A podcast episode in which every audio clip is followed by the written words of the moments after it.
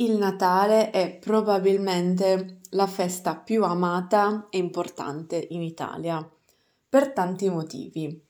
Ma non avere fretta, te li svelerò un po' alla volta.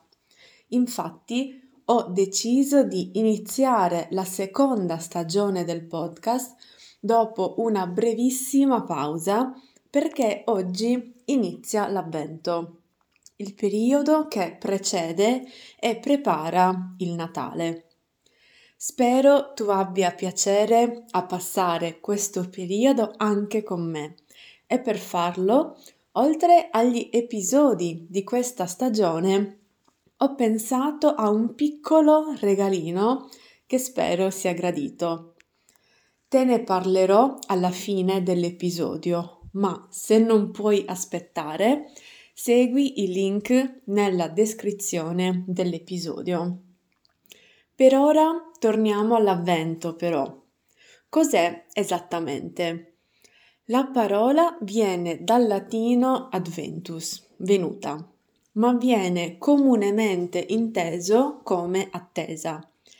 È ovviamente nato all'interno della Chiesa, ma essendo l'Italia un paese tradizionalmente cattolico, questa tradizione è entrata nella cultura ed è conosciuta e vissuta anche in famiglie non particolarmente credenti. L'avvento si calcola sulle domeniche, che sono sempre quattro, le quattro domeniche prima del Natale. Per questo l'inizio cambia sempre Quest'anno inizia particolarmente tardi, oggi 3 dicembre, perché Natale sarà di lunedì. Dicevo che è una tradizione che si è diffusa anche fuori dalla religione. Si è esteso, diventando in parte un fenomeno commerciale, grazie ai tanti calendari che aiutano a segnare i giorni che mancano al Natale. Cosa sono e come funzionano? Intanto i calendari dell'avvento commerciali iniziano tradizionalmente il primo dicembre, proprio perché essendo la data di inizio mobile, quella del primo dicembre è diventata una convenzione comoda per i produttori. La logica è che per ogni giorno di dicembre sino al giorno di Natale, si apre una casellina che rivela un qualcosa. Molto spesso si tratta di cioccolatini, ma ormai sono sempre più diffusi anche quelli di giocattoli e prodotti di bellezza. Soprattutto per chi ha bambini, può essere un'ottima idea anche crearne uno a casa, o usando cioccolatini o caramelle, ma anche delle attività che possono essere molto semplici, come andare a messa le domeniche di avvento o aiutare qualcuno o scrivere una letterina a una persona cara negli altri giorni. Qualcosa di simile può ovviamente essere fatta anche da te che impari l'italiano adattando delle attività semplici in modo da usare l'italiano tutti i giorni. Alcuni giorni può essere guardare un film o cercare musica natalizia italiana e quindi creare una tua playlist.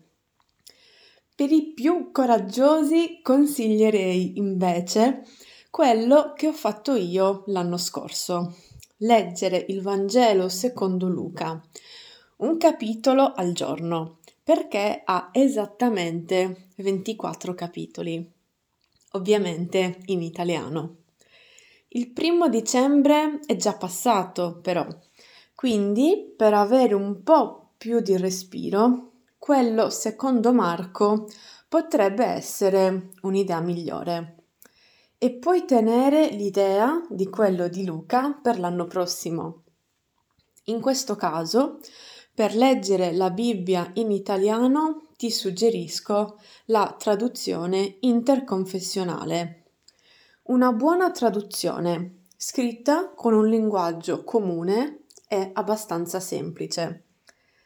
Se invece ti va di fare qualcosa per l'avvento, ma impegnarti giornalmente è un po' troppo, scarica assolutamente il mio nuovo ebook di tradizioni natalizie italiane a tavola, dove troverai anche alcune ricette tipiche.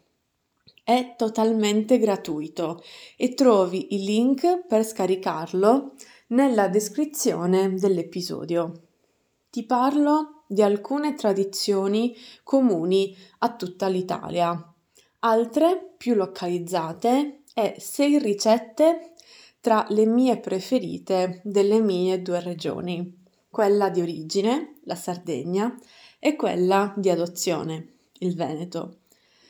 Sono tutte salate e per ognuna ti racconto un po' di tradizioni legate a quel piatto oltre a darti alcuni suggerimenti su come adattarla o usare una sua particolarità nei tuoi piatti.